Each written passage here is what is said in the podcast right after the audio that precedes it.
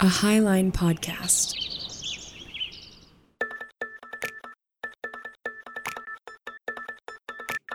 This is Ravel, a roundtable show about the complexity of faith in the age of information.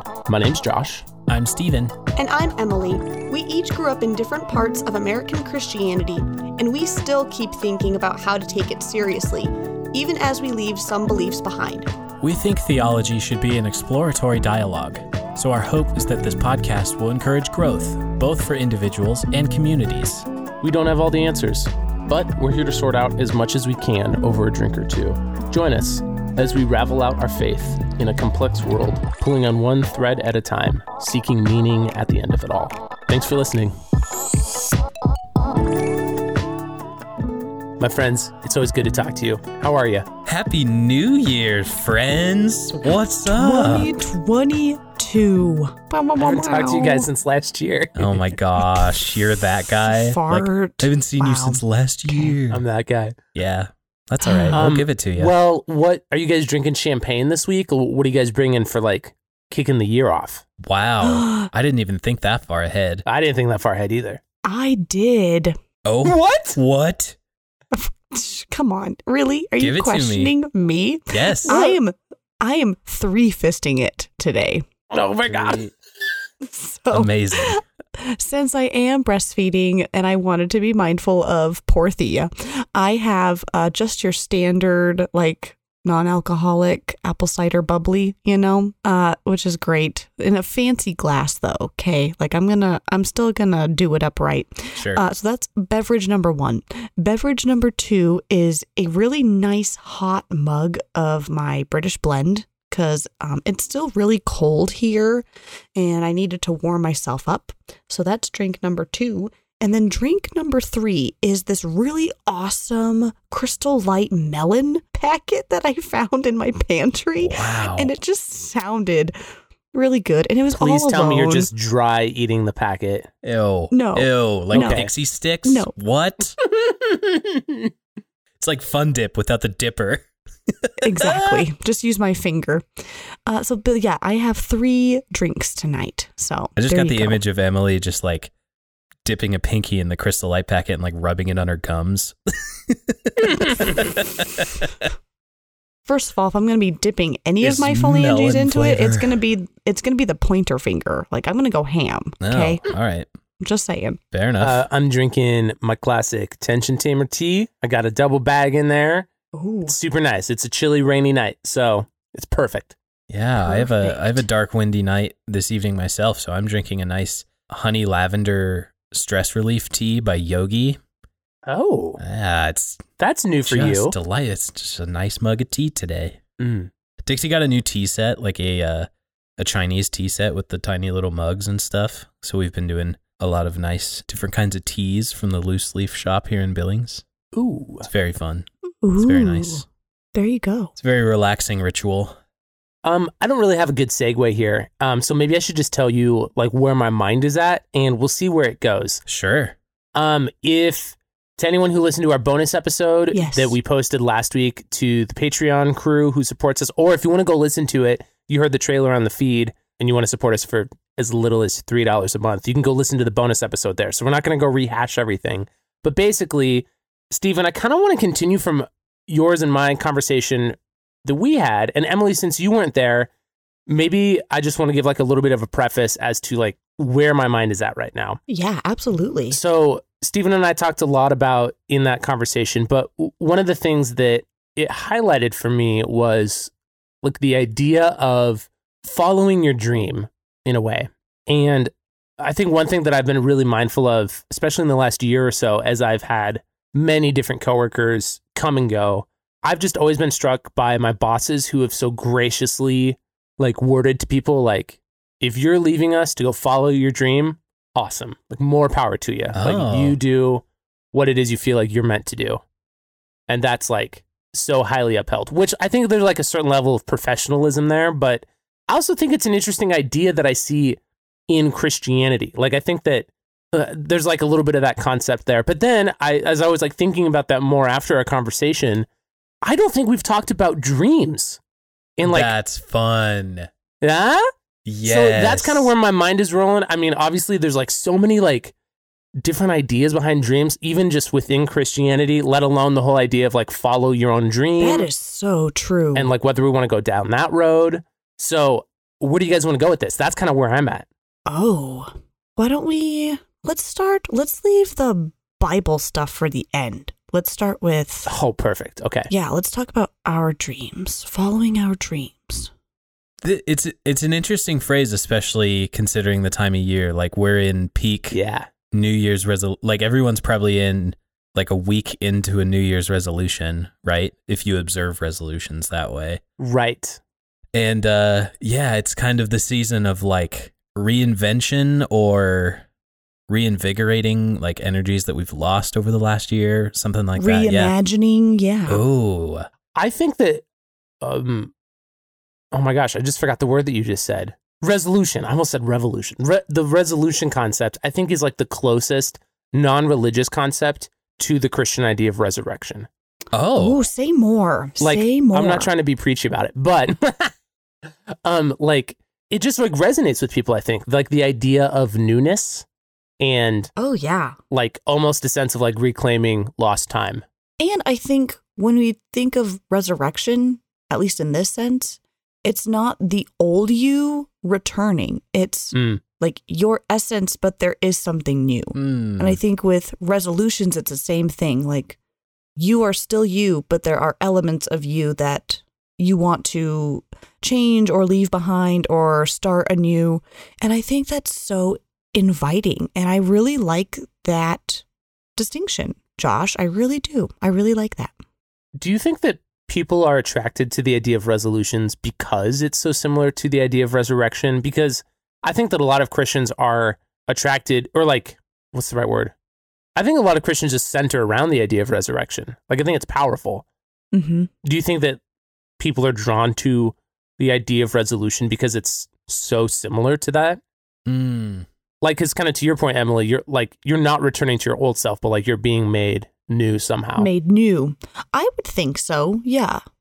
And I think what's so, I don't want to say attractive, but what's so appealing, maybe is a better word, is it doesn't require anything of you. Like you're not obligated, Mm. you're not forced to. It's something that you are just open to participate in willingly if you want. And I think you can still be made new even if you don't like quote unquote have a resolution. Mm. Really? Okay, I think I think so. Yeah. that's interesting. As in just like turning the chapter in your life, so to speak. Mhm. Yeah. I think you're right. Like sometimes it does happen to align with the beginning of the year. Like you finally start working out or you finally cut something out of your diet. Yeah. But like it, it isn't always tied seasonally. And it's not always Right. a conscious decision either. I think that's a good point. I think the one thing that I don't like, tell me if you agree with this. I I don't think I love that the language around like following your dream often sounds so similar to like finding your purpose. Like Elise and I were talking about the Mm. idea of purpose earlier. And it's like striking to me how similar those concepts are. But I feel like in Christian world, that often gets talked about as like you have one calling or one purpose. Hmm. And it like gets so distilled down to like it reminds me of people on TikTok who are like, you just need to find your niche and like only post about that one thing. And it like feels reductive to me in some ways. So like Mm. do you feel like there is that correlation there? Or no? You mean like you're not just seeing things like we recognize the same thing? Is that what you're asking? Yeah, like do you think that the the idea of following your dream is or is not the same thing as like having a purpose? Hmm. And or is that whole concept reductive? Like it distills you to just one thing. I think it can be. Yeah, I think Mhm. we we would be tempted to try and de- define like the dream or the purpose of our lives very in a very detailed way, way. Like I almost think of the way that um business people talk about making smart goals, right? Oh. Mm-hmm.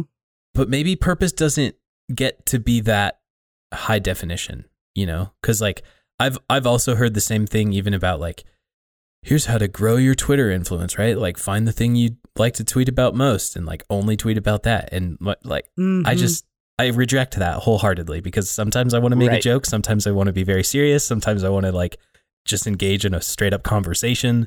You want to be a human. Yeah, you want to be exactly. Yeah, you want to be a human. it's freaking, yeah, it's, we're, Heaven forbid. I'm a normal person on Twitter, you know, which I think of my dream and I think of my purpose as what I'm trying to do with podcasting in general and with Highline Network. But even then, you know, I kind of have this idea of like, we're a group of artist owned podcasts by normal people created in normal places. And I almost don't want to define it any more than that because I want it to Mm. Mean what it means to you when you Mm. hear it. And like, yeah. I know when my compass is pointing that direction, and I get very excited about it when I move that direction as well. But I don't know. I don't need an exact heading. I just need to know that I should go north ish. Hmm. Because it does feel reductive. It does feel like, yeah, just find your niche or whatever, as if we were just things to be put in a box. Emily, I can't remember if I've asked you this or if we've talked about this on an episode.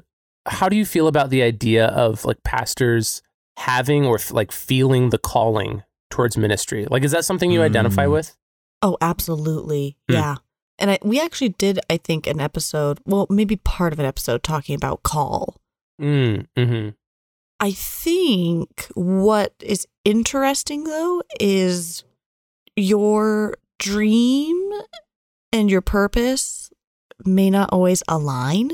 And Hmm. that's where it can, and that's where like call is a very interesting thing. And we had talked about, you know, some people are called into something, but they may not necessarily have the skills to do it, but they're so passionate about it that they keep trying and Hmm. and that's all great. And so I am in line with you where I don't think dream and purpose is the same thing at all. I do not think that. Hmm. Um Do you think a dream is intrinsic? Like the dream comes from within you, whereas a calling, like you have to be invited by something or someone else? Hmm. Like it's an ex- Hmm. like the call is an extrinsic. Like you were told by many people in your life that you would be a great pastor, and even if you want to externalize so far as to say like I felt called by God, mhm. that's something. But I've never heard us use the language of dreams in the same way. You know, I agree. God gave me a dream for this. Hmm. Oh, interesting. and maybe they both maybe calling and dream fall under the umbrella of just like purpose generically Hmm. I feel like there's a creative element to dream too. Like there's Mm. like this sense of imagination, like you know that you came up with it yourself, but like you still have to think about it. And I think purpose to me evokes more of like you did it on purpose. Like there was an intention behind it and like you were trying to like just do cause and Mm, effect mhm. versus like think outside the box, like dream it up. Sure. oh i like I don't that. know. That's just like like kind of how my mind associates it. But it's also interesting to me that like these two words, actually no, these I would say these three words, like dream, purpose, and vision, are like rampant in the Bible and especially in like Christian thought. But we talk about them so like abstractly often, I think. But even though like at least two of the words refer to very tangible things, like I physically have vision, and I like I guess dreams are still kind of abstract, but like dreams are experienced in the individual self. Like they're still an experience yeah of a real thing. Mm. yeah that's the Mhm. intrinsic part It, it's fascinating to me. I'm not really sure, like, I don't think I have anything profound to say here, but it's fascinating to me that those words, A, are in the Bible, but then B, get talked about in like the modern, the contemporary, culturally Christian type of speech as just sort of like a, as if we all understand what it means to have a dream and a vision in like the abstract sense. Mm. When like in the Bible, Mm. they're often talked about in such tangible senses. Very, very clear. Like yeah. Daniel literally had a dream, or or peter had the vision of the sh- sheet descending with all the animals mm, right Or uh, Joseph. oh yeah, Joseph. How were you taught to think about like dreams and visions, either abstractly or quite literally, growing up Christian? i don't think it was something discussed much Hmm. until i started thinking about it in high school and we started like a group of us were kind of asking questions about it in small group hmm And like the takeaway I remember getting and this may or may not have been the intention of the the youth leader exactly, but like what I came away with was pray to God that he would give you dreams and visions. Like something Mm. like Oh. prophetic, right? Like it was tied to like the idea of either having a sense for what was coming in the future or a way of like like externalizing some struggle you're having, putting it in the sense or in the scenes of a dream and it teaches you about something you're trying to learn. Mm. You know? Mm-hmm. But it was specifically like pray to God that he gives you the dreams. I don't think I ever really. That wasn't really something that was discussed when I was growing up. Typical So mainline. I know us, us, us mainline Protestants. My gosh, what is what is wrong with us? We're totally missing out on all the interesting subjects. Wow. well, you yourself say that you don't talk about the Holy Spirit enough. That is so true, and I think this is another thing that we don't talk about enough. that needs to change. Do you find them related? Do you think Yes. that this Oh, gosh, like yes. this cuz I I think of dreams, visions and my brain goes straight to prophecy which goes straight to that is a gift of the spirit along with like Amen. speaking in tongues and all the other ones I'm forgetting Preach right it, now. Stephen, You know preach it. like okay, so it is all related. This is a I Holy think it Spirit is, thing. It's a. Holy Spirit realm, which is admittedly the most mystical and the weirdest uh, branch of the Trinity. Definitely, Mhm. definitely, and I think it's because it's something that is not tangible all the time. Huh. Do you feel like you received more of that thought teaching in seminary or anything? Like what started to connect the dots for you in regards to that? Actually, I think it would be my Christology class in seminary. We had a large portion of it actually dedicated to talking about the Holy Spirit. And Mhm. part of that was for a project. I remember my friend Maddie, uh, Maddie Bacchus, if you're listening to this, this is uh, a shout out to your project our first year. She did a really cool project where she took bits of the Bible. And for those of you who are about to hear this, uh, you might want to cover your ears. She took parts of the Bible and ripped the pages out and then actually made them into like flowers. Really pretty. Oh. And then she connected all those flowers together and made three rings. And then she connected those rings together. And her project was talking about the connection between Father, Son, Holy Spirit, um, and the imagination that comes from. And it was just like, I remember the final product of seeing those flowers connected in those rings. And I'm just so in awe of the creativity and the gumption that she had to take pieces of the Bible and rip it apart. Mm. Like, just so creative and so awesome. I'm just really. I'm really moved by that. You know, I think the imagination is a powerful gift and it can be used in so many wonderful ways. So that's Mhm. my, yeah. I think when I was growing up, especially when I still had this like Pentecostal flavor that I was interested in, I would often get like bits and pieces of teaching here and there about dreams and visions, but them being like tangible realities that were God given that were like kind of like what you were describing, Stephen, about them being spiritual gifts. yeah. But it was definitely under the assumption that it, you would genuinely learn something about the future that was going to happen. Like God was letting you in on something that God knew about was going to Mm. happen, and you were getting like the inside scoop. And that was the purpose of dreams and visions. Mm. And I don't remember ever getting the sense from that corner of Christianity that it was ever more in the like abstract sense of like vision casting and let's dream up a future where God is doing something. It, it was always like, this is a physical reality that God is going to give you. Did you ever have a dream that you thought was like that? Uh, well, um, so along those lines, um, it was also very highly encouraged to like get into dream interpretation. Ooh. Fa- oh, fascinating. Yeah. Did you feel like you Oh. guys ever experienced this? Do you know what I'm? A, yes, a little bit. It was Okay. only talked about when we brought up Joseph in Egypt. Uh, Yeah, otherwise like my church never engaged in it, never tried to utilize it. so some preachers and teachers that were like an influence in this corner of my life were definitely heavily into the idea that if we all have, if we're all Christians, we all have the Holy Spirit, then we should all a be able to, and b we all should interpret our dreams and assume that they're all God given, and we should actively like seek and pray for more understanding of like what God is teaching us in our dreams. Wow. Oh, wow. And it was totally extrapolating the Joseph story to like modern day Christians. Yeah. Which- right. Is fascinating to me on a like hermeneutical level because like you're like taking one story and like trying trying to generalize that to everyone when like the modern Christian or the like the second century Christians don't seem like they were doing that. Like Paul doesn't talk about it like Mm. at all. mm-hmm. Except where he's like your old men will dream dreams and your young Oh, I men was will just see about to say that. Yes. Oh, yeah. But like you could argue that that's metaphorical. Right? Right. Like he's not giving You like a specific like here's how to do your dream interpretation, get a dictionary, trees mean this, houses mean this. He also kind of ties it to the idea that the end times are coming.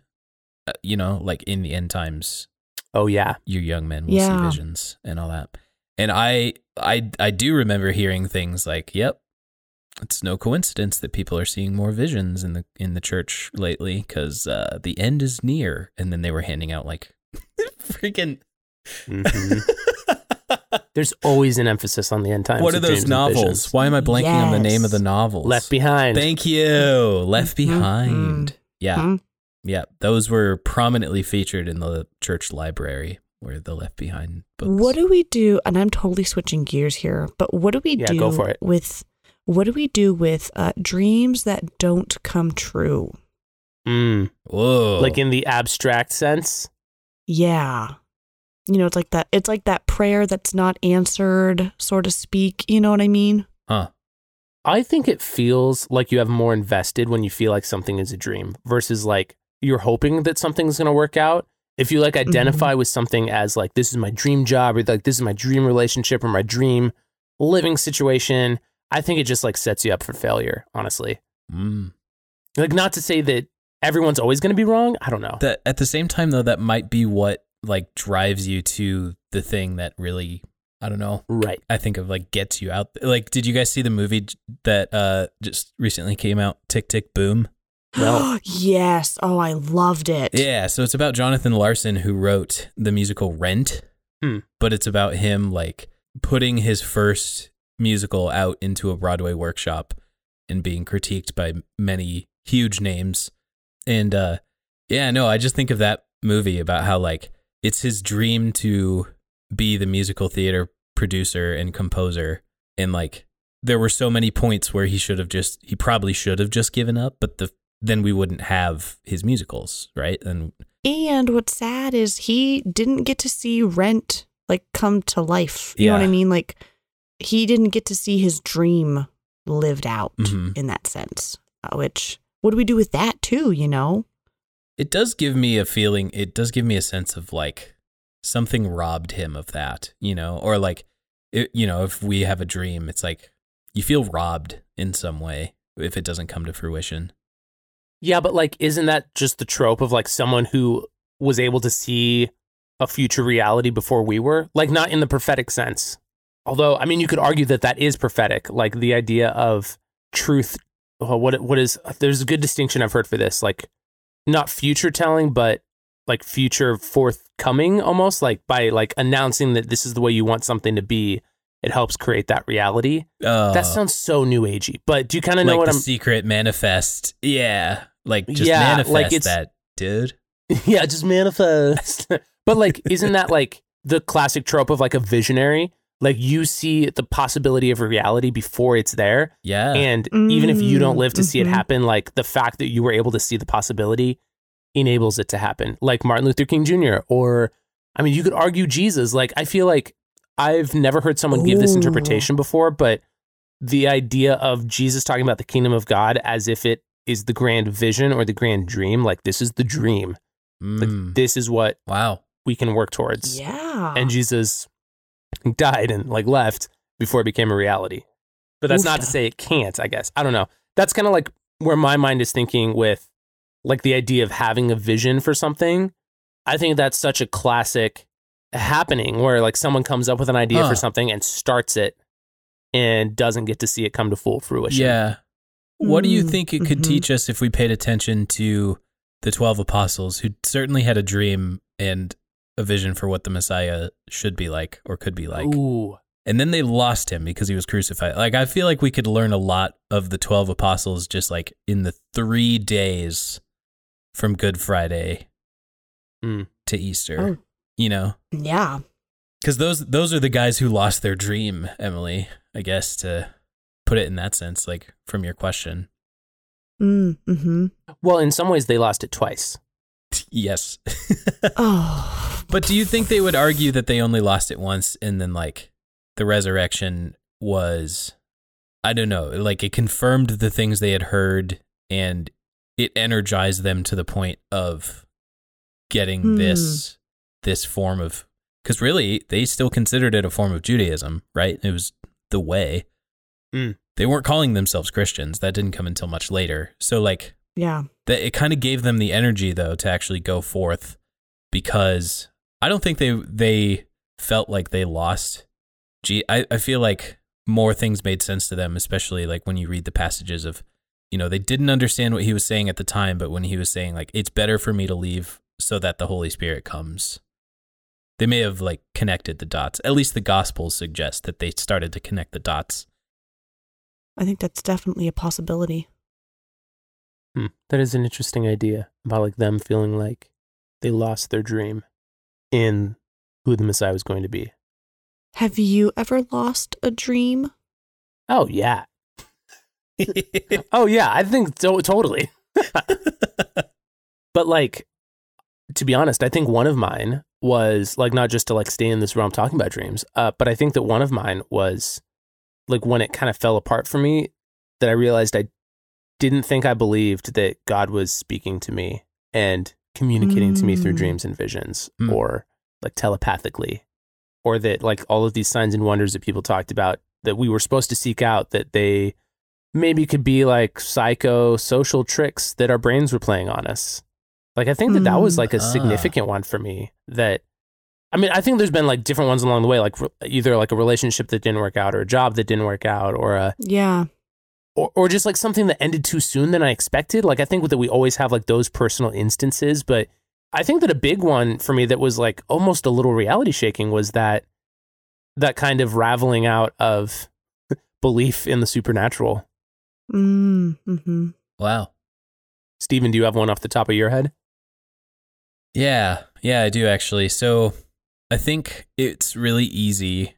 It's certainly really easy because of the age we were, but like when Dixie and I got engaged, right? I was uh 19. No, I was 20 by like a week.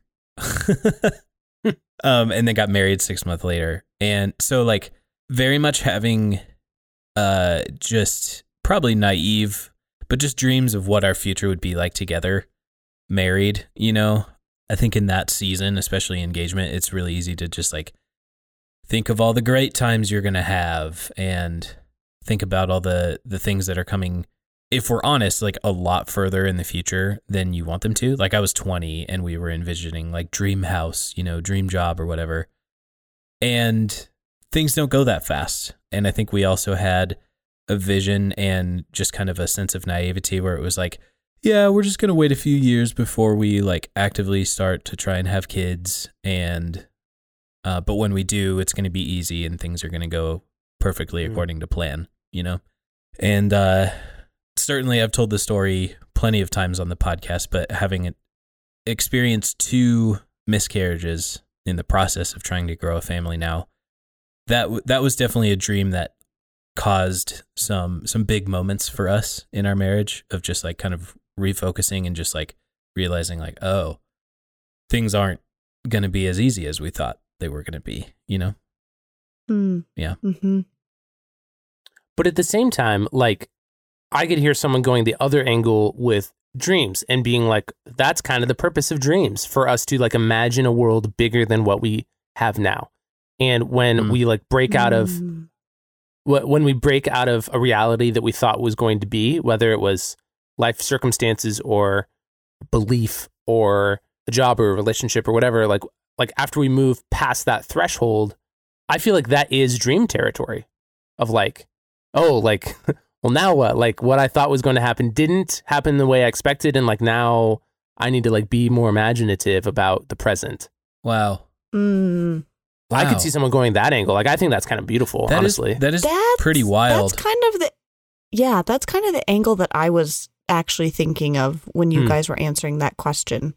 Because I think about how there may have been things that I have would have wanted and maybe they didn't happen or they weren't possible, but th- that pushed me to just explore even more like what is possible and Hmm. how can that be possible?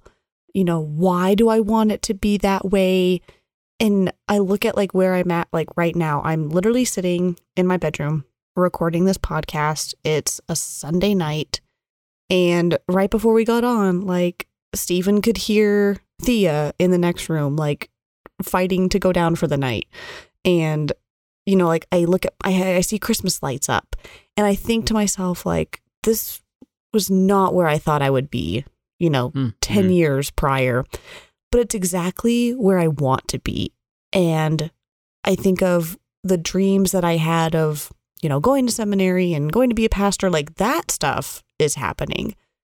But it's all the other stuff in between that I would have never thought could be possible that's happening right now. And that's Hmm. what's so beautiful, you know, is not having your vision of what you want so narrowed that you don't see all the things that are possible around you already. Hmm. And that's what I really like about dreams is it allows you to see, you know, what could be, but not having such a narrow focus and excluding the possibilities of those things that you weren't expecting or those things that you weren't initially dreaming of. Like I always Mm. dreamt of being a mom, but I didn't know it was going to happen in this way. You know, like I dreamt of having a natural birth, Hmm. had a C section instead. Would I go back and change it? Absolutely not.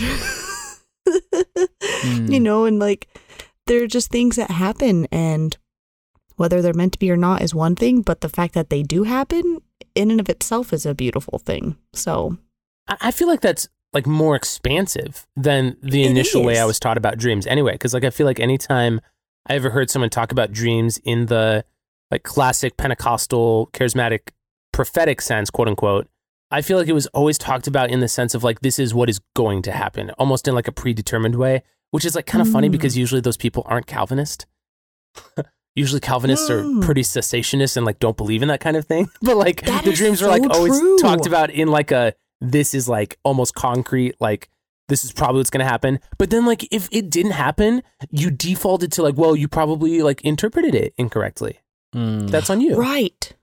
But I I like that idea of like dreams can be often more expansive than uh like a narrow vision on something. Like often there's more than we can see.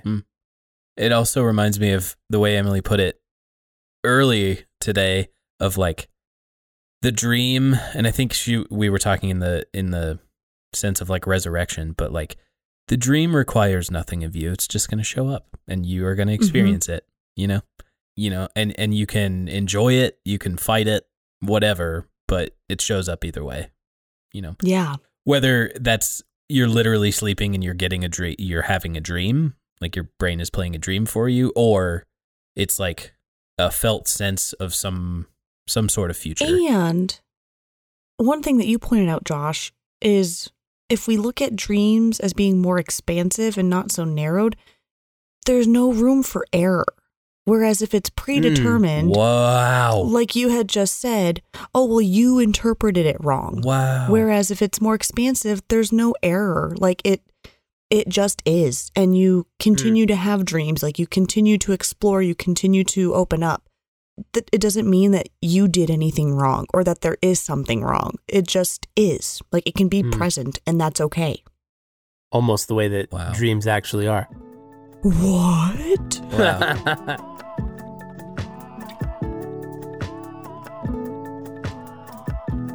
we just want to say how honored we are that you listen to Ravel. Seriously, there's a lot of great shows out there, and we're grateful to be in your feed. Thank you for helping us on our journey to normalize people asking questions about theology. If you want to support what we're doing, the best way to help is to tell a friend about us.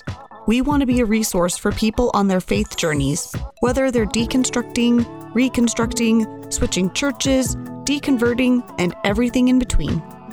And if you're able, you can support us for as little as $3 a month on our Patreon. Supporting us helps us cover fees, software, equipment, future ideas, and more. For all of you church finance skeptics out there like me, don't worry, we're keeping an open book for transparency. For our supporters, we've built an online space where we can be together. We know it can be difficult to ask questions about our faith, so we want to make that more accessible, comfortable, and normal. We're using an app called Discord, where you'll get private access. You already know us, and we'd love to get to know you. Thank you to everyone who's already supporting, and thank you to Louie Zong for the use of our theme music in full color. Ravel is a founding podcast of the Highline Media Network. And here's a word from one of our sister shows, No Normal People.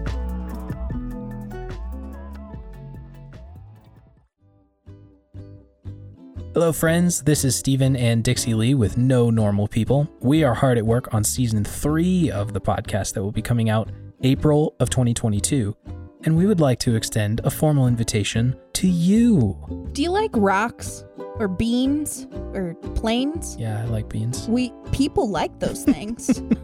and you might also like those things. And we would love to talk about it with you. If you like those things or have other Or passions other and interests that you want to talk about, it doesn't you- have to exclusively be those things. we would love to feature you on No Normal People. And you can sign up to be on the show by emailing us at knowpeoplepod at gmail.com. That's K N O W People Pod.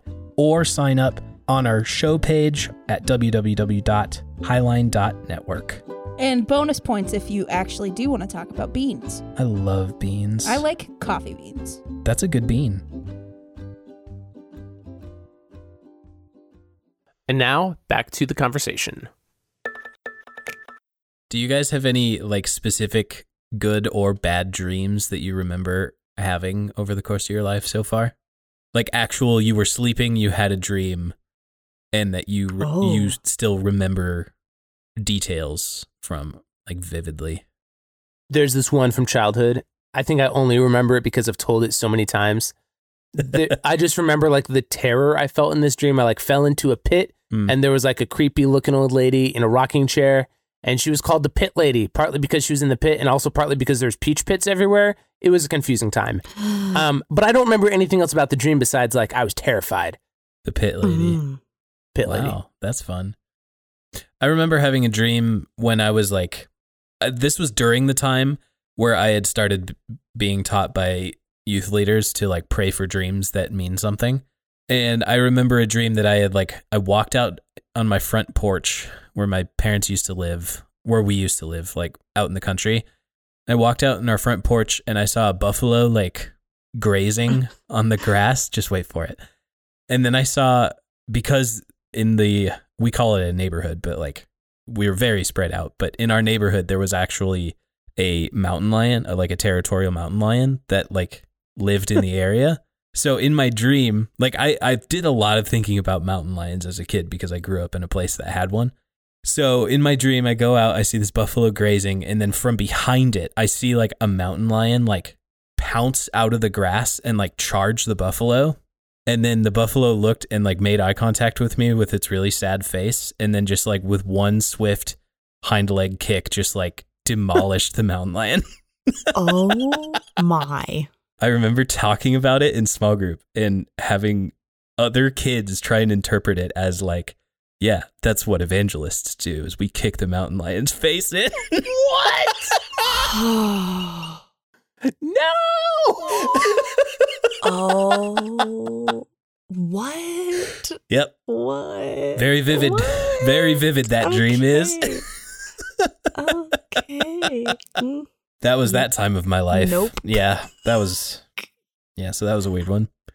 Um, I had a dream that I was. This was when I went through the phase of I was obsessed with like Pirates of the Caribbean. Um, I had a dream that I was a pirate and was partners with like Will Turner and all of them, and it's so bizarre because like I don't know why I felt the need to like be obsessed like with Pirates of the Caribbean and all that, but I just remember very vividly. Uh, we were on an island and we were getting our ship ready, and I ended up getting in a sword fight with I think it was Davy Jones, but I I never knew how the fight ended.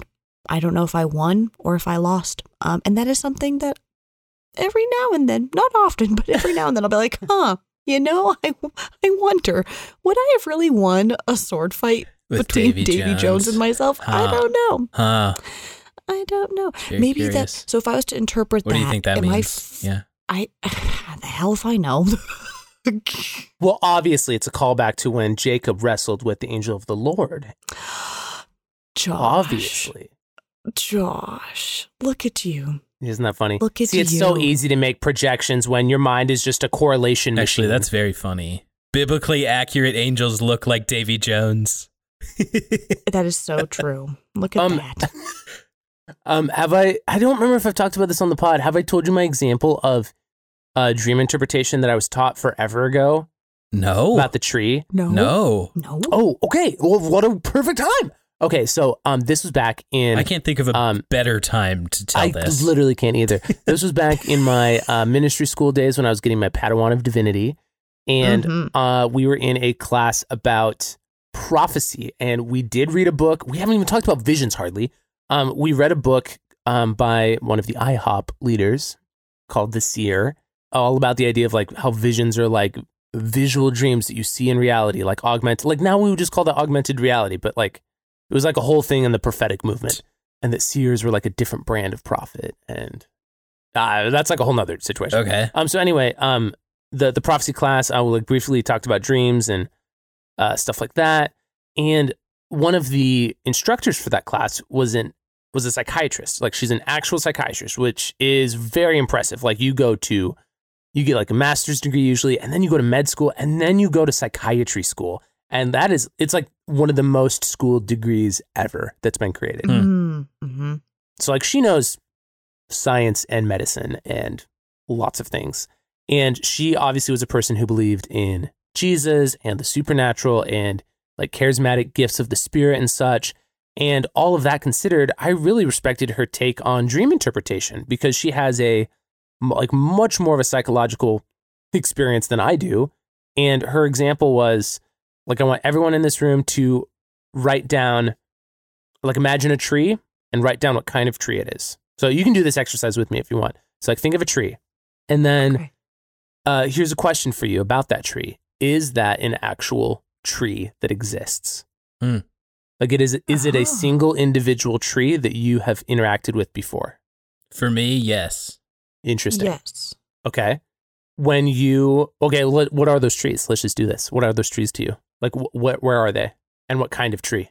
Oh, mine is my favorite tree. It's in the backyard of my uh my grandmother-in-law. She has this very nice um honey locust tree that grows out of the middle of her back porch and like gives shade to the whole back porch. Um and it has some really nice spots to just like sit on its trunk like right in the middle um and just kind of relax into it. It's it's a, it's a literal Mm. tree that I used to live with last year. Um, mine is the crabapple tree that's out i- front of the Laurel United Methodist Church. I remember after church on Mm. Sundays, I would go outside and climb it and throw apples at people. Wow, and it'd you be a great place to. pu- I was yes, and it'd be a great place for hiding, and it was a great place to sit and to think. And if you were careful enough, you could actually get onto the roof of the church by climbing onto that tree. Whoa. So Adventurous. yeah, yeah. Um, my tree that I usually think of off the top of my head is this tree that is uh, now cut down.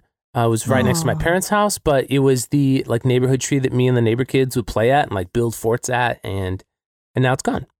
Hmm. Um, so if you had to ascribe a certain emotion, like one emotion, to your tree, what would it be?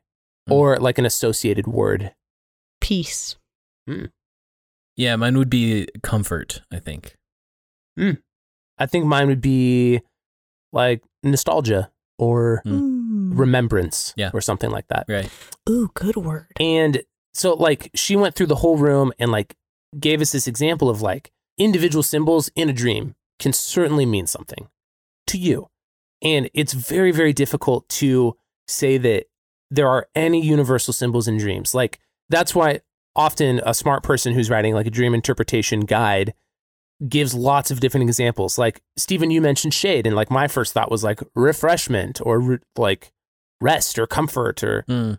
Yeah. uh, something like that. And Right. like certainly like you can just like list a bunch of synonyms for like what trees actually do. Like they grow and they give shade and they they're strong. like you can just like define a tree and Right. then be like, does this Mhm. mean this to you? And I, I think that that it was just like such a I think such a good little case example of how careful people should be about dream interpretation in that Hmm. I think that whether you're talking about like a sleeping dream or like a dream for reality, I think that we can like see our own meaning in things, but it's difficult to generalize that to other people Mm. if they're not the ones coming up with that meaning. Yeah, unless you're Dr. Yeah. Freud and then everything is sexual. A Mm. Hey, actually, speaking of that, my psychologist nerdy friends, you one more episode. What do you think of? Thank you. One more episode. What do you what What do we make of Freud and like Carl Jung doing like dream and subconscious interpretations? Ooh. That's like the secular version in my mind, right? It's like it's not Joseph interpreting Pharaoh's dream about the famine right, or whatever. yeah. Well, that's why I appreciated her take so much is because she has like an educated psychology background. Hmm, And she Mhm. certainly knows who Freud and Jung are sure. more than I do. And I think that most psychologists these days would have a similar take to that. Yeah. Like maybe that. some are a little bit more heavy on like, well, yeah, you can like find the meaning in your dream, so like you should find the meaning. But I I personally don't feel convinced that I need to do that. Like I had a weird dream the other night and I like woke up in the middle of the night and I like remembered the dream and I was like, man, this is super weird. I gotta I gotta tell someone about this tomorrow. Hmm. And then I woke up in the morning, I couldn't remember a thing. Am I like t- broken up about it? Not really. I've had that. I don't think there's like hidden meaning in my unconscious for me to uncover in that dream. Does that happen with some people and is that helpful for some people? Yeah. Sure. I am very fascinated with the idea, though, of like what is processing in your brain at night that gives us those uh, Mm. sometimes like herky jerky storylines or whatever. But like I used to try and keep a dream journal, which was essentially like keep a notebook by your bed, and the second you are awake, just flip it open and start writing things about the dream you remember just leaving or the one you had that night. And sometimes I was able to look back at them and kind of start seeing themes, but I never even tried to do anything more than that. Like I was just really curious about trying to like attempt that mental exercise of like how much can I hold on to before it all slips? Cuz I've had that that feeling of like I wake up in the middle of the night from just the most terrifying nightmare, right? And like I get up and I go like get a drink of water or something and by the time I'm like drinking my water, I've completely forgot what I was afraid of, but my body is still full of like you're going to have to fight something, Sin. Mm. That's a that's a really weird feeling to have like your conscious mind lose what it's afraid of, but you knew and you know that like I'm awake at 3:30 in the morning because I was terrified of something in my dreams. Mm. That's very weird. I think that's a good example of like I think it can be a fun and fascinating mental exercise, Yeah. but I'm I'm intrigued and a little puzzled by people who try to make it religious. But maybe it's just because Mm. dreams are mentioned in the Bible so much. Sure. Um, but I would Jacob's ladder. Right. Hey, Jacob's Ah. ladder. I would venture to say that maybe unless your dreams are causing you actual distress or you're having like a recurring dream that you can't make sense of and it's like affecting your mental life, Yeah. I, I think that maybe it's not as necessary for people to do. Mm, okay. I mean, I think it can be like a fun and fascinating Sure. exercise. sure. Oh, I have a new idea. Go for it. in honor of Hollywood doing all sorts of resurrections of old stories Mm. with The Matrix coming back, have we experienced deja vu and how does that fit in with oh. this topic with dreams? Oh my God. I have one. Yes, give it to me, please. Because this is the weirdest, it's the weirdest It's so sensation of being, like- being like, I have freaking been here before.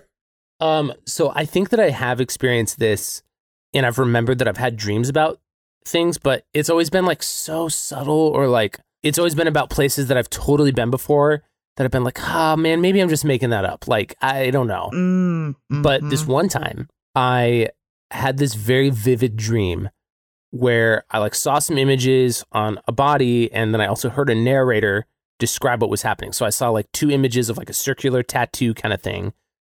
And I saw it just as the, the narrator was describing. Whoa. They got tattoos. his on the chest and hers on the inner thigh. And like that was the whole dream. Like I and I like saw like the designs briefly and it's like man, I like woke up later and I could remember the dream and I was like that was that was a weird dream. Like th- there was no plot and there was just short. And that was weird. And then later that night or the next night, I was watching a brand new episode of Law and Order SVU and it was like brand new and one of the subplots was that one of the detectives had gotten his credit card stolen. So like in the midst of like whatever murder mystery thing they were doing, I don't even remember the rest of the episode, but one of the subplots was he was I trying know to figure out exactly which episode you're talking about. I know Really? Exactly so which weird. episode you're talking. Yep. He's like trying to figure out who stole his credit card. It turns out it was his daughter, but the only reason he figured that out is because later in the episode he gets a call from the credit card company eh, because he's tracking down like whoever has his card and they're like yeah they're, they're like in like Portland or whatever or like somewhere and it looks like here they got tattoos and I can see the records and he got his on the chest and hers on the inner thigh. And I'm like watching this episode and I like for a second reality just broke for me and I was like what the heck? Yeah. Like, yeah. This is a brand new episode, and like I for sure did not see that in a trailer or something. Like this is not like trailer material. yeah. Mm-hmm. Whoa. And if you'd asked me back in the day, I would have been like, it was God. God wanted me to like know that God could communicate with me in a dream. Like that's how I made rationale of it. But now I'm like, I have no idea like what that was. That's so weird. Yeah. Oh, how weird. What about you, Emily? Can you remember a time with deja vu? The Matrix broke down. Yeah, I can.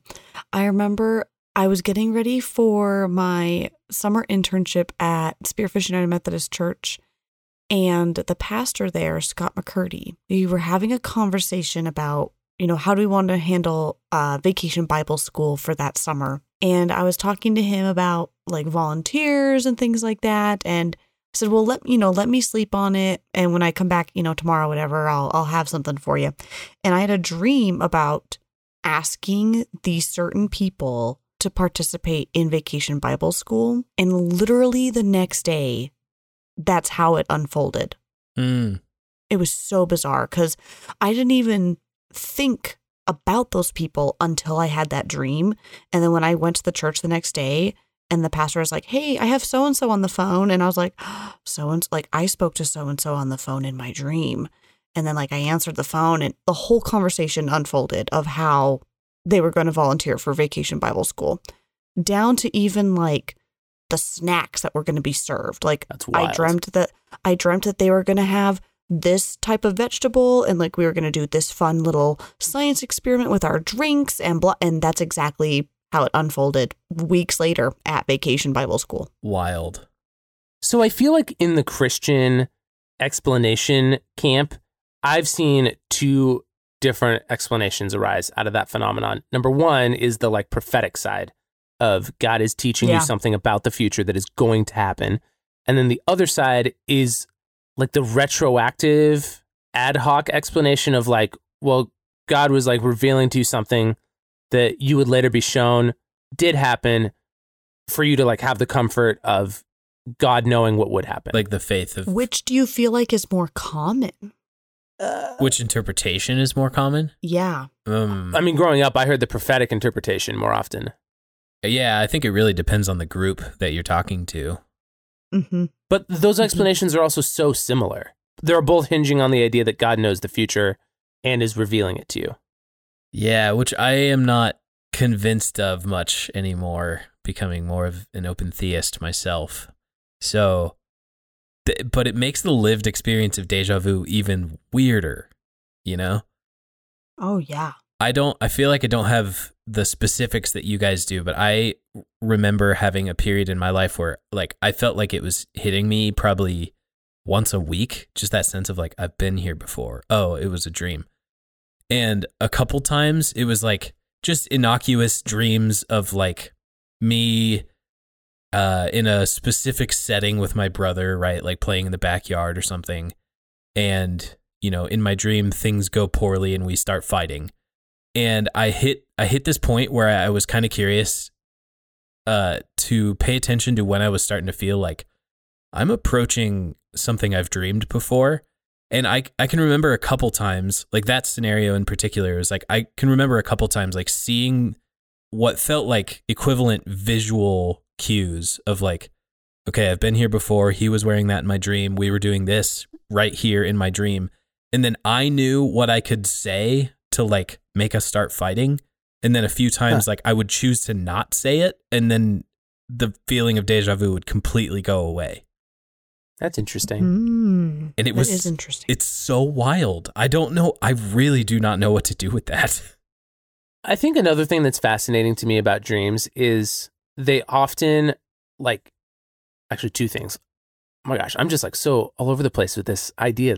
I'm glad we're talking about this. Um number 1, I think it's interesting that dreams are obviously internal. Like whether you believe they're internally or externally caused, they're very internal. Like you experience them in your sleep and they absolutely have the power to like affect your emotion or your opinion about someone. Like there's like the stupid stereotype of a wife getting mad at her husband for something he did in her dream. like it's just, it's just like a funny example, but like Oh, that- like, yeah. there's Which I've real- definitely done. that's funny. It's true. It's true. But, but like that just goes to show like dreams can absolutely affect your emotive cognition mm, and therefore affect how you feel about whatever else was in your dream. Mm. yeah. like whether it's a person or a situation. And then B, am also interested in like the subjective nature of dreams in that like you always find your own dream more interesting than anyone else who's listening to you tell your dream. also true. But it's because Yeah. you You're experienced it, so I think. invested. and maybe we're just bad storytellers. I don't know. Oh, Yes. that could be it. Yes. But like bringing that back to the idea of dreams being bigger and expansive sometimes than we initially thought they could be, maybe the same is true. Like maybe Mm, our dreams expanding maybe we're the ones who like actually experience that to its fullest Mm. than we could ever Mhm. describe Mm.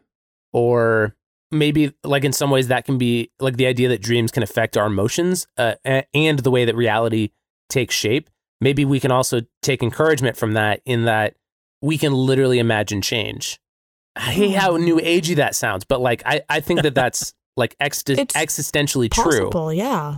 like you can choose to have like whatever you want to call it, a positive or a growth mindset, or like you can just always be like looking forward to what's next.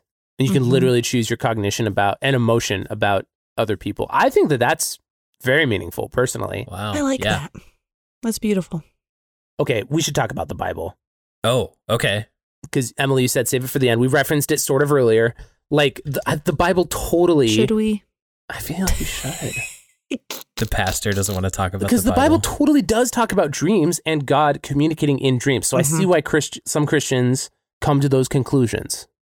Well, so here's something interesting. Okay, There's shoot. 21 recorded dreams in the Bible. Okay. That was quick. 21 Did you look this total up? in the Bible. I did, yes. Oh, that's fine. Um, I'm just curious. She also went to seminary. Back off, man. Jeez. But si- only six of those 21 are in the New Testament.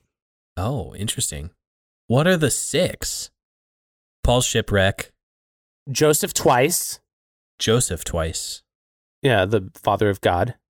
Oh, well, the cuckold father of God. Why does that make you laugh so hard? I That guess is- it's kind of that true. is an old take.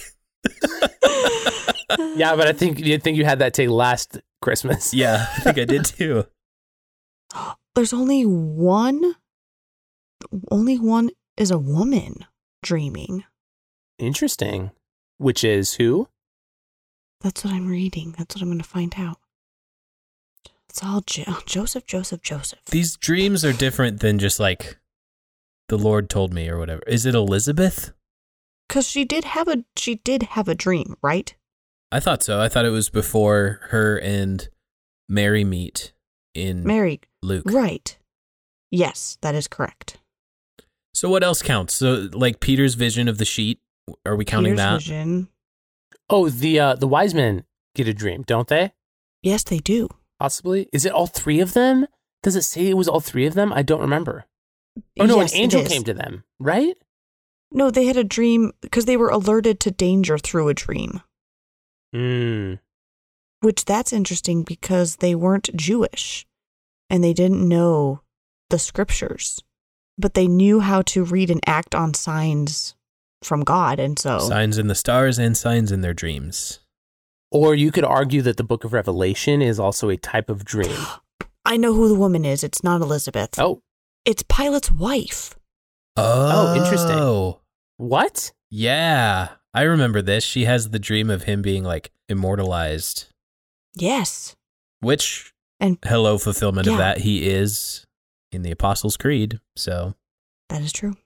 Yeah, so what do we do with dreams in the Bible? Like I I feel like dreams are interesting because like if you if you believe that the Bible should be taken literally, dreams are something that we literally experience but is not a Mm. physical reality. Hmm. And it and they're very subjective. So I feel like that like kind of throws a wrench in it a little bit if that's the perspective that you have on the Bible.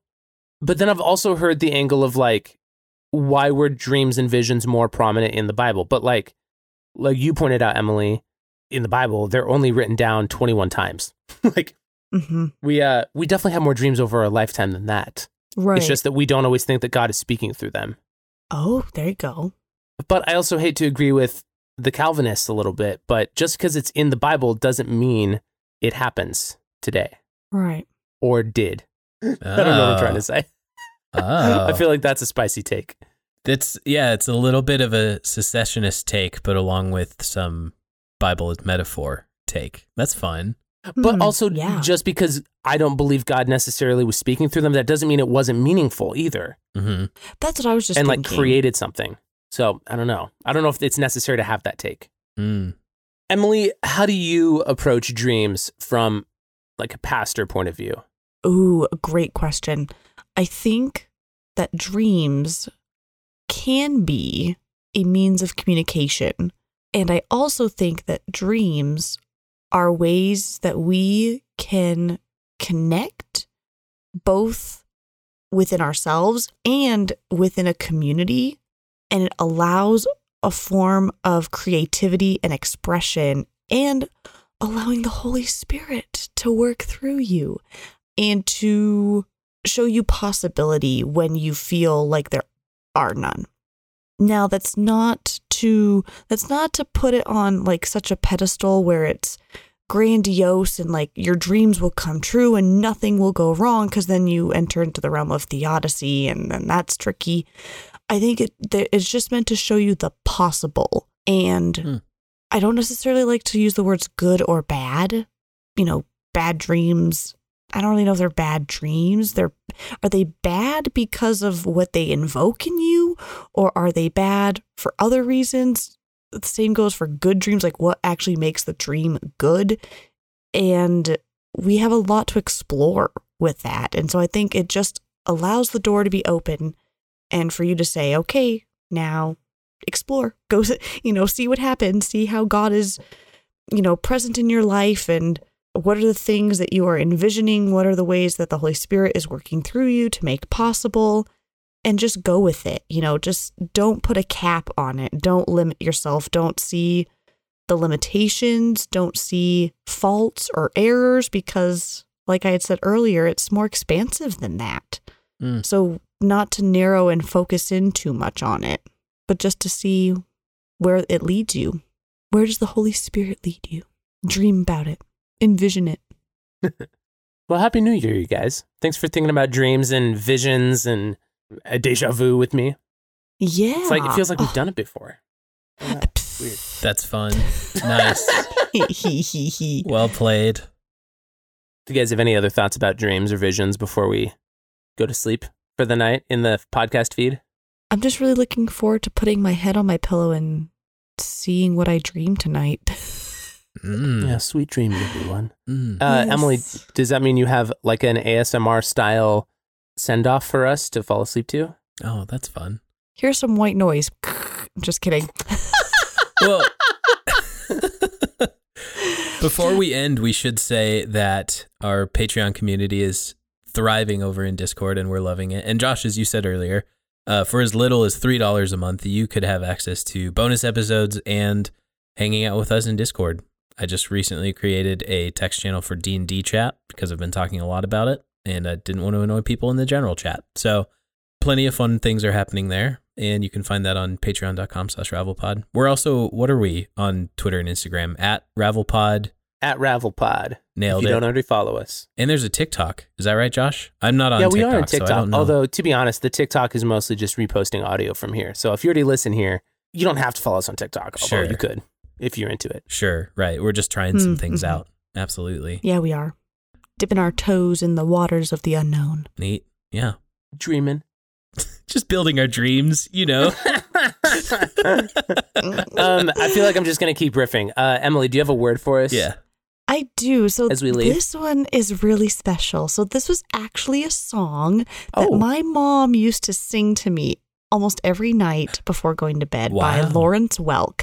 So I'm going to Oh. sing it now for you. So if you don't like my singing, uh, just consider it as a joyful noise. So here you go.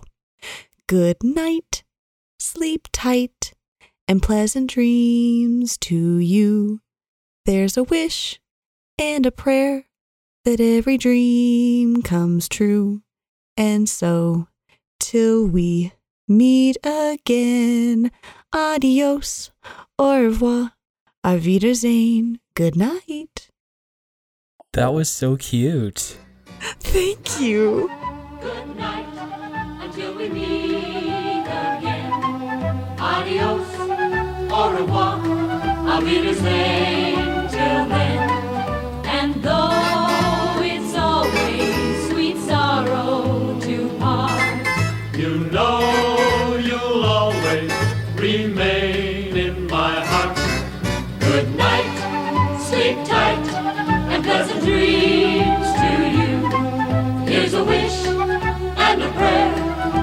every dream comes true.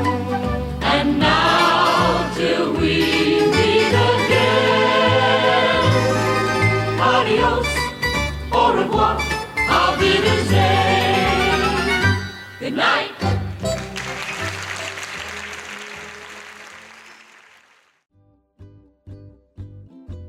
Hello, and welcome to No Normal People. This is a show where we prove that the more you get to know the normal people in your life, you discover that there really are no normal people in your life. You know how there's like famous people in the world that are known very well and how they go on podcasts? Yeah. Well, we don't do that. marketable names and Yeah, audience. buzzwords, and, buzz yeah, names. Social followings. And, John yeah. Buzz and well, we interview people like your Uncle Terry who collects model trains because he's normal. We'll even interview you, even if you don't have the cool trains that your uncle has. You can email us at knowpeoplepod at gmail.com or visit our show page on www.highline.network to sign up to be on the show. And remember, the only normal people you know are the ones you don't know very well.